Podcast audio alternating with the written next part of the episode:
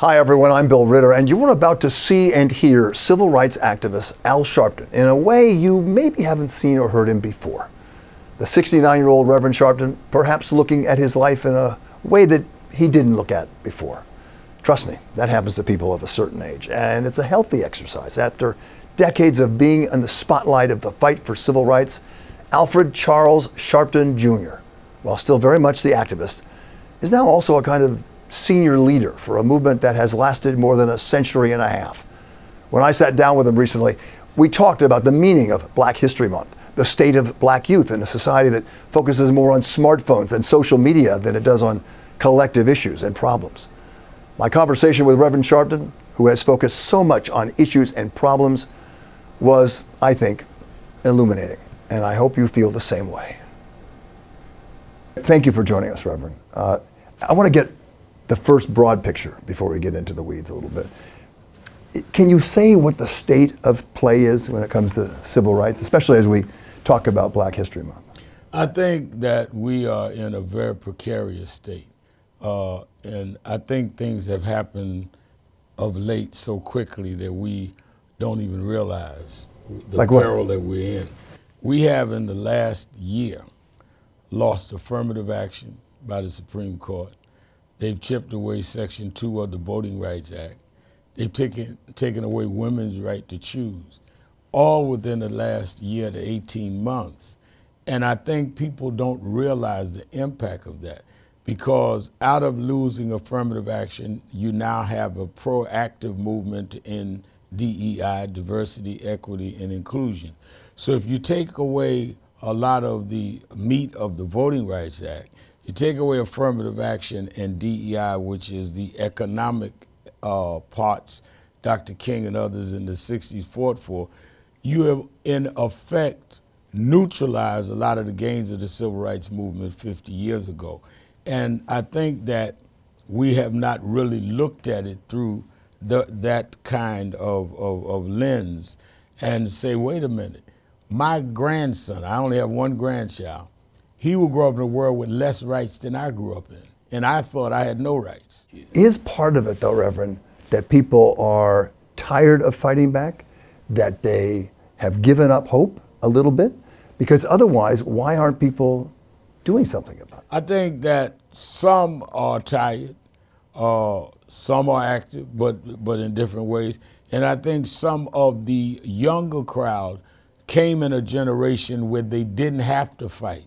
So if you got into school at, because of affirmative action, or you got a business contract because of DEI, you don't have a sense that you lost anything because you always had it. We had to fight to get it, so we knew what it was like not to get it. They didn't. So they're living in a world where they're now figuring out, well, why are you raising hell about this, Reverend? I'll give you an example. I had no problem mobilizing tens of thousands around George Floyd because they understood the reality. And they saw it and they saw it. They don't see this. These are institutional changes that they don't see as immediate. So that's why you don't see the same kind of crowds, even when we call them, because they take for granted what was now uh, becoming removed from them. And yet, when we celebrate, quote unquote, Black History Month, I don't think that's what we focus on. Right. I think this is what we're focusing on. That's what you're focusing on. I don't think we we focus on look how great things are, and yes, a long way to go, but look how far it's come, and we're not focusing on what the ramifications of all of this are. We're not focusing on what the ramifications were and how they were won, how they got there. Uh, uh, we talk about inventors, and we should. We talk about great artists, and we should. We talk about Martin Luther King and others, but we don't talk about how Martin Luther King uh, house was bombed four times and uh, that he was stabbed and that he was indicted for income tax. He went through all of that to become this Nobel laureate. I think that we've given a rosy picture of what brought us to where we got to.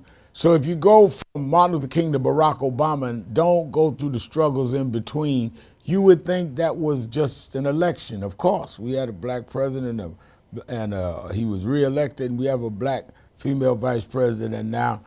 And not understanding the pain that went through for that gain and it's going to take continued pain to maintain that. And I think that unfortunately some won't understand it until they lose it. But you still have, and not just still, you have, we all have, a movement that is trying to erase certain things that belong to black people. The history, the books, all that stuff. There are movements out there, you know it very well, that they want to just wipe that stuff out. And they're saying it openly. I, I have a chapter of National Action Network in Florida. To think that the governor there is outright saying we're going to ban books. I'm not, not, this is not subtle. This is not meeting in private with the school superintendents publicly. We're going to ban these books. We're going to ban uh, certain things around LGBTQ. And there is not as much of an uprising as I would have thought it would have been. This movement has done what we must do, and that is from the ground up. They started in these school boards, they started in these parent meetings, and built all the way up to Trump for president. And a lot of us, I think, got too comfortable. So, what does that mean for this current generation? That you know, and, and compare it to what you were like when you were a young man. And, and I think that's really the bigger issue here because it, history becomes history. And unless you keep up with it and have an appreciation, what you said about Martin Luther King, that, that time between King and Obama, there was a lot going on. I, think that what is the challenge is that uh, to this generation coming, younger generation, and again, I challenge it with my own young people in NAN, is that you can lose everything that was gained if you don't understand how you got it. We had to fight to get it, and we're gonna have to fight to keep it because there are people on the other side that want to fight to take it back. And all you have to do is study history. You talk about black history, study some. We were able to get, after the Civil War, 1863 Emancipation Proclamation, 12 years of Reconstruction, and the opposition never stopped fighting. They killed Reconstruction. And from the end of Reconstruction, Plessy versus Ferguson, for 100 years we had legal segregation. So we've gone through these cycles before advancement, backlash, advancement, backlash. We should be astute enough to understand.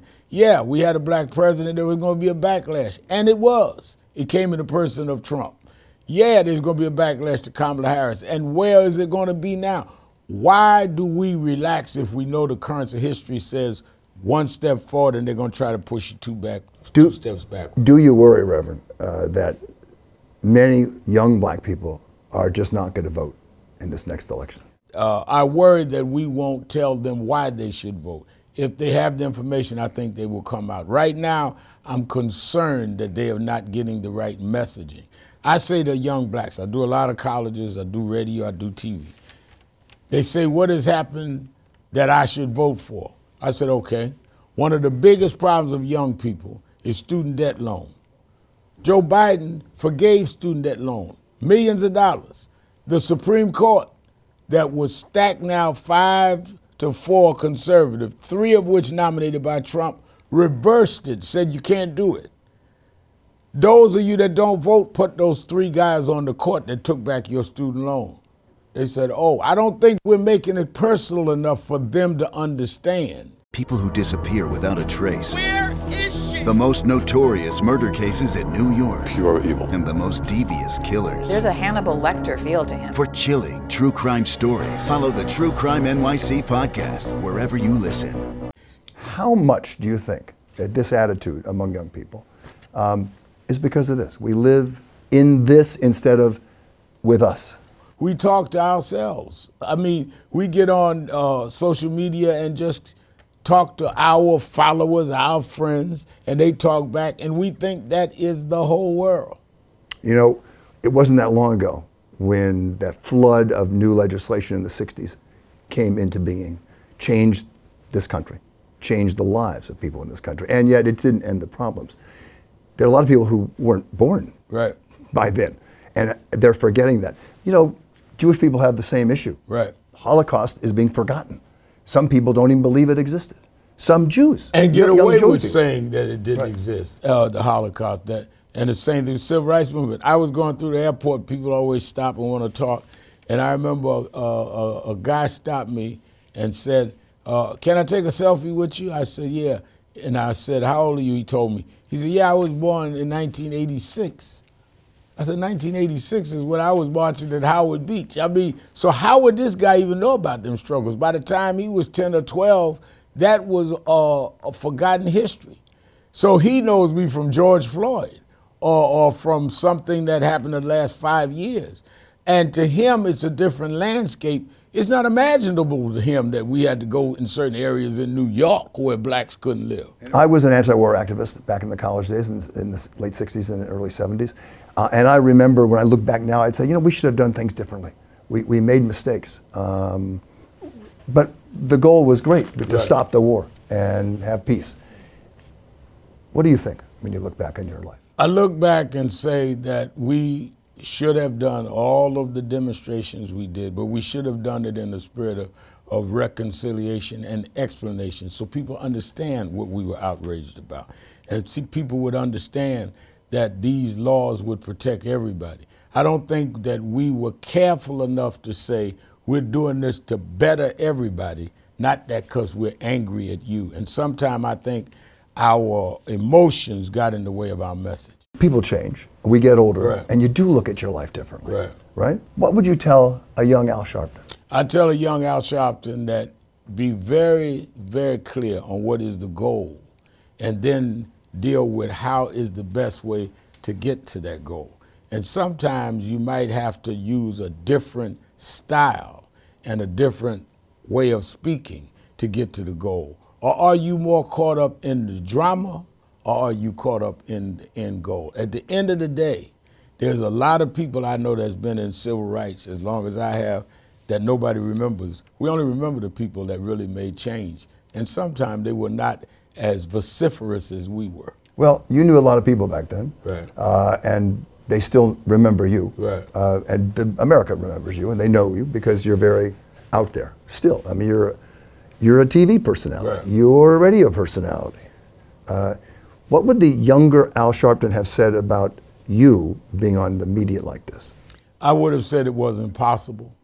Uh, I never, I always wanted to be a big civil rights leader, have a national organization. I did that. I never, ever thought I'd be a, a national TV host or national radio host. Uh, and I understood once I became that how you look through that media lens and not change who you are because I still do the rallies in Harlem every Saturday. I still do what I do. But I also understand now, because I'm talking to a broader audience, that a lot of my audience just don't understand the experiences I came through. So you've got to educate and challenge people at the same time. But you can't challenge people to things that are not in their reality. And I didn't understand that younger. Like, you know what I'm talking about. Well, no, they really don't know what I'm talking about. And would, would the younger Al Sharpton had said to you, well, you know, it's kind of a sellout. Yeah, well, the younger Al Sharpton might have said that you are a sellout, but then the old Al Sharpton would say, sold out to who, for what? And the young Al Sharpton couldn't have explained that because selling out is not a style. Selling out is when you get off your purpose. And I've been able to do more doing what I do now uh, in terms of things like stopping first starting and other legislation than I did before. I think we use term sellout too uh, freely because we're talking more style than substance. You also changed your life with the advice of the widow of Dr. Martin Luther King, Coretta Scott King. Martin Luther King's wife, Coretta Scott King, whose son and I are very close, worked together, Martin Luther King III. He got us together. And uh, after a few encounters, uh, she would start talking to me in an advisory way. But she had this very regal bearing, and she had this way of talking without looking like she was reprimanding you until you, it's almost like somebody hit you, you don't realize it until you get down the block. And she said to me, Al, let me ask you a question. I said, yes, Ms. King, because I'm honored she's talking to me. Like, we, we at an event for National Action Network, and we were in the waiting room before I brought out. She says, you said ABCD. I said, yeah, and I'm half surprised she even knows stuff. I said, she said, why would you use that language? I said, well, you understand, I didn't come out of the South, you know, and we, we talk like that in the streets up here. She says, but don't you understand words have power? And that you could ignite something that you don't intend and people can use it against you? Just, just think about that. And the way she said it is almost like hitting me and then patting me down to soothe me. This is Martin Luther King's wife. And I'm saying, yeah, this isn't somebody at a tabloid criticizing me. She's understanding what I'm saying and saying, you're better than that. She wanted you to change your rhetoric. That's right. Not be full of anger. That's right. Be positive. Did it change you? It it very much changed me because not only because it was she saying it, is because I started seeing people would understand more, and people started. That's why the movement grew more. Is that we were attracting people that agreed with us, but didn't want to come off like they were just antagonists. You, you, you talked about the change I've seen proves changes will come in the future. That's I- an optimistic view that I think that a lot of young people who you deal with Well, don't I, have it. I tell young people in 1972, I was 18 years old. A black woman ran for president named Shirley Chisholm. I was youth director of her campaign. She was the first black woman to go to Congress. She was out of Brooklyn like I was. 1972, we ran around uh, trying Shirley Chisholm for president. People laughed at her, including some blacks. 2009, I'm sitting on the stage watching Barack Obama being sworn in as president. I've seen that happen in my lifetime. I've seen the voting rights bill reinforced four times until we lost it recently. I've seen black billionaires when we used to march just to get Jet Magazine and A&P stores.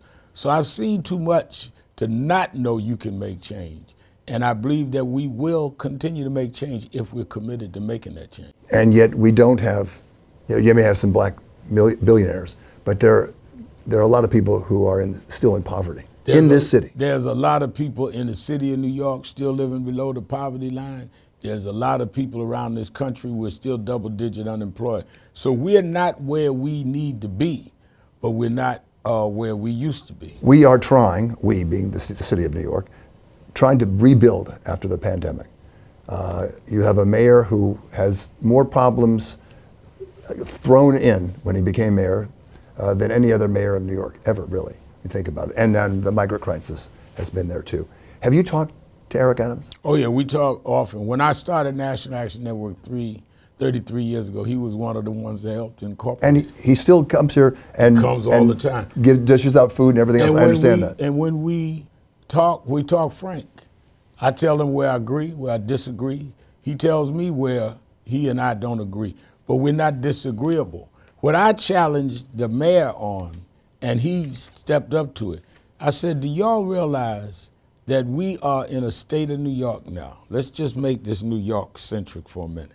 We have a black lieutenant governor, black state attorney general, black speaker of the state assembly, black uh, head majority leader of the New York State Senate, black mayor New York, black public advocate, two black district attorneys, a black U.S. attorney in Eastern District, Southern District, and Northern District in Buffalo. We've never dreamed when I was a kid we'd have that much blacks in power. But what will it mean if the level of income doesn't change, if the educational quality doesn't change, if we have not changed the metrics after this era? We didn't fight to get people in position. We fought to make them get those positions to change people that were forgotten. Because I was the kid out of a broken home in Brownsville, Brooklyn, that grew up on welfare.